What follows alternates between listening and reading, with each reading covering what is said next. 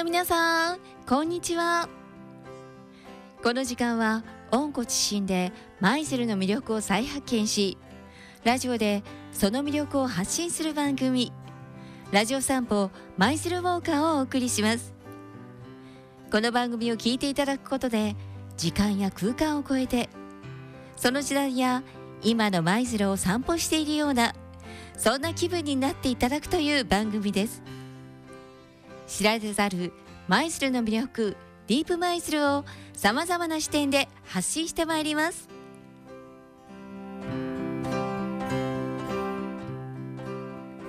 この番組はトヨタガズーレーシングヤリスカップ参戦中の香川自動車工業株式会社。建設に関するあれやこれやはガッツにお任せ。株式会社ガッツ。舞鶴で創業68年車とエネルギーの総合サービスを目指すエモリ石油株式会社。以上の提供でお送りいたします。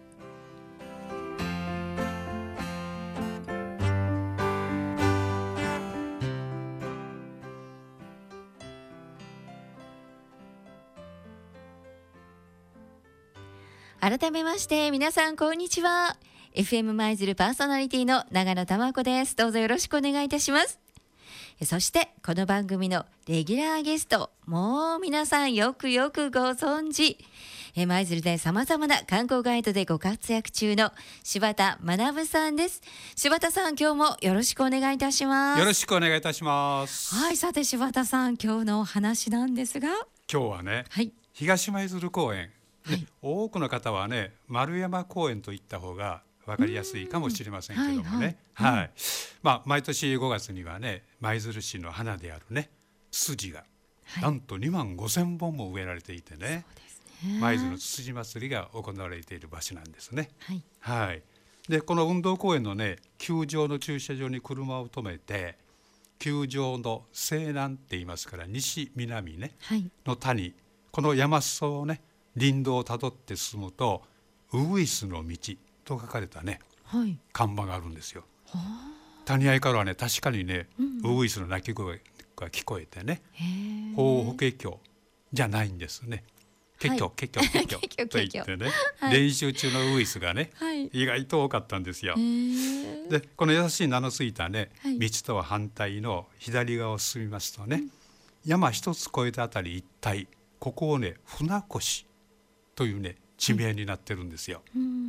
はい、一般的にねこの船越の地名のつくところは各地にあるんですけども地名の由来は、高い峠を隔てて一方の海から他方へ船を来させるという地名がねついたというふうに言われています。それで船越というわけなんですね。うん、でなんとねその昔はね舞鶴球場のすぐ近くまではね海だったと。え？はい。そうなんですか？はい。貝塚などもね、はい、発見されていると聞いています。はあ、驚きです。こんな場所にね、はい、お坊様がね、山の峰で良い香りの漂わせる大木を見つけられてね、そして瑠璃の光で輝いた仏様を彫られて、これを敬って、でこの地にお寺を建てられてね。で病気になるとね、なんと温泉に使ってね、はい、体を癒して多くの人々が集まって大層にぎわったお寺だったそうなんですよ。温泉ですか。何々何ね、はい、こんなところに温泉が。本当ですよね。ね、うん、人と離れたというね言葉がぴったりのまさにこの別天別天地にね、はい、温泉があってしかも今温泉がなくなってしまったんですよね。ねなぜなぜでしょう、ね、それが今日のお話なんですよ。はいわかりました。それではなぜなんでしょうか。早速お話を聞いてみたいと思います。これは天平7年西暦735年。奈良時代の夏の初めのお話です。北海を船で渡っている2人がここにいます。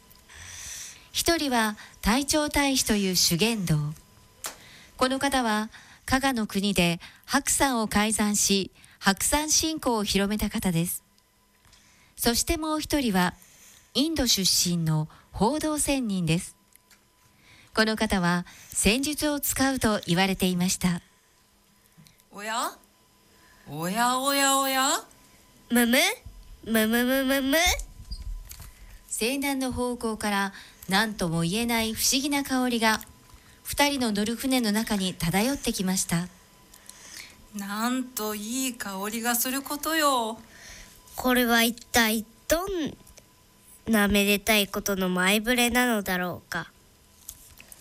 香りのする場所まで行ってこれは何の香りなのか確かめてみようか。そうしよう。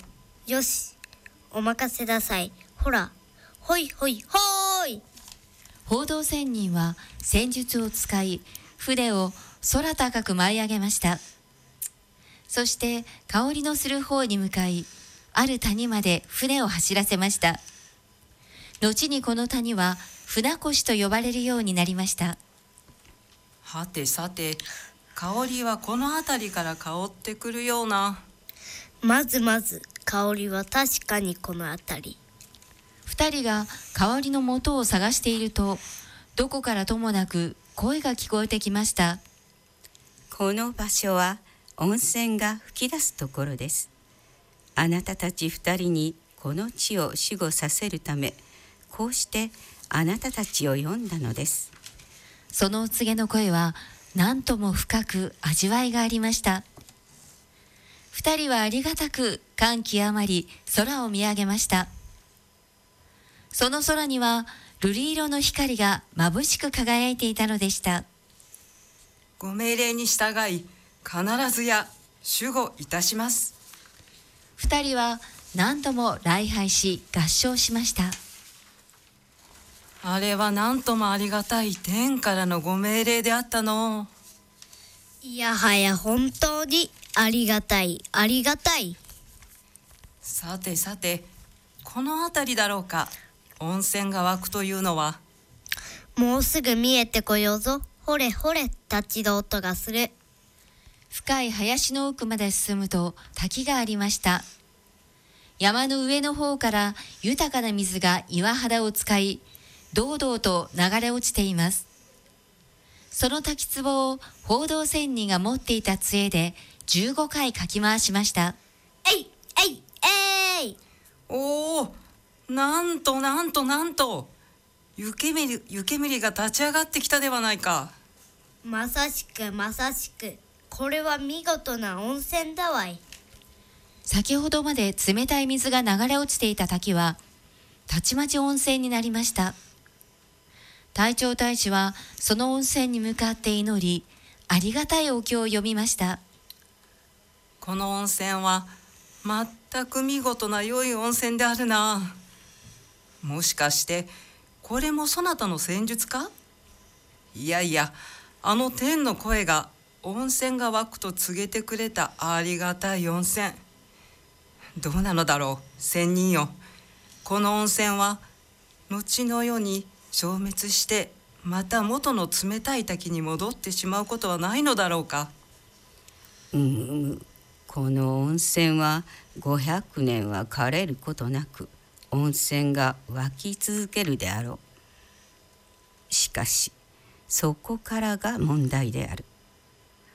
500年経った後人々の心が清らかで汚れがなければ温泉のままここにこの湯をたたえ続けるであろう。しかししかしである。もしもそうでない時には残念ながらこれは冷静に戻ってしまうことになる。そこにはもう天の声のお導きもそれに従った我の戦術もまこと力及ばぬこと。すべては人の心が決めることだ。冷泉か温泉か。そう冷泉か温泉か。そして現在この地には冷水だけが湧き出しています。残念なことですが冷泉です。この地を桶ヶ浦その滝のことを桶ヶ浦の滝と呼ぶようになりました。はいというお話でした柴田さん。ねやっぱり人々の心が清らかでね、はい。汚れがない時には、ね、人の心は温泉のように温かくてうん幸せも続いたはずなんですけどもね、今日のお話のように残念ながらね人々の心は冷戦のように冷たくなってしまったと。ねえこんなおか話でしたね。うん。ところでね、はい。冷戦のように冷たくなった理由というのはね、はい。まあ、この地域でもね村中が戦になったことがあってね、はい。はい、で人々の心も腐んで人々はこのお寺をね砦にしてはい戦ってねお寺は焼けて村の人が逃げ惑ってはい。村は火の海になってねこの風雨に傷ついた仏様だけが残ったなんてことも聞いております。はったんですね。しばらくしてねあの旅のお坊様がやってこられてはい。村人に草吹きのいおりをね、うん。うん、提供してねはいそして尊い仏様をお守りしてうん。温かいまた温泉のような心を取り戻してね。はい。そして以前のはい。仏様の言葉を思い出してね世の中から苦しみから立ち上がって再びねはい。この村づくりに励んだと聞いています。そうはだったんですね。い。でねある方にお話を伺いますとね、はなんとね桶ヶ浦の竹の一部にねはい。今でも雪が積もるとねはい。一部分のみ地熱の関係かねはい。雪が積もらない部分をね何度か見たことがある。なんか不思議ですね。ねえなんかロマンを感じません、うん。ねえ。でこのねあの隊長大使はね、白山信仰を開けた人なんですけども、はい。なんとねあの青葉さんご存知でしょ、はい青葉さん。うんはい、あの青葉さんの岩でもねはい。使用されてねはい。そして青葉さんの高浜寄りにあるねはい。中山寺ともねりますねはい、なんか関係が深いっていうふうに聞いておりそうなんま。ですすか。はいでね先日もこの番組にね何度も出演されてる散歩人さんにねあはい。滝への道順を聞いてねうん。で林道の倒木や荒れ方が荒れ方がひどい道をね少々大変でしたけどもね、はい。実際行ってきました。あそうなんですか。はいはい。でね段差がね、はい。えー10メートルほどあったねはい。小さな滝なんですけどもねただ何段も何重にもね、流れ落ちて、はい。多段箱でねたどり着きました。あそうだったんですあか。実際に歩かれたんですね柴田さん。はい。いやもうもっともっとまたそのお話も伺いたいんですがもうそろそろ別れの時間となりました。またね次回もぜひお楽しみに皆さんしていただきたいと思います。はい、ぜひお待ちいただきたいと思いますね。今日も柴田さんありがとうございました。ありがとうございました。この番組はトヨタガズーレーシングヤリスカップ参戦中の香川自動車工業株式会社。建設に関するあれやこれやはガッツにお任せ。株式会社ガッツ。舞鶴で創業68年車とエネルギーの総合サービスを目指すエモリ石油株式会社以上の提供でお送りいたしました。柴田さん今日は可愛い仙人も登場しましたねまた次回はいどうぞよろしくお願いいたしますはい、ありがとうございました。さようなら。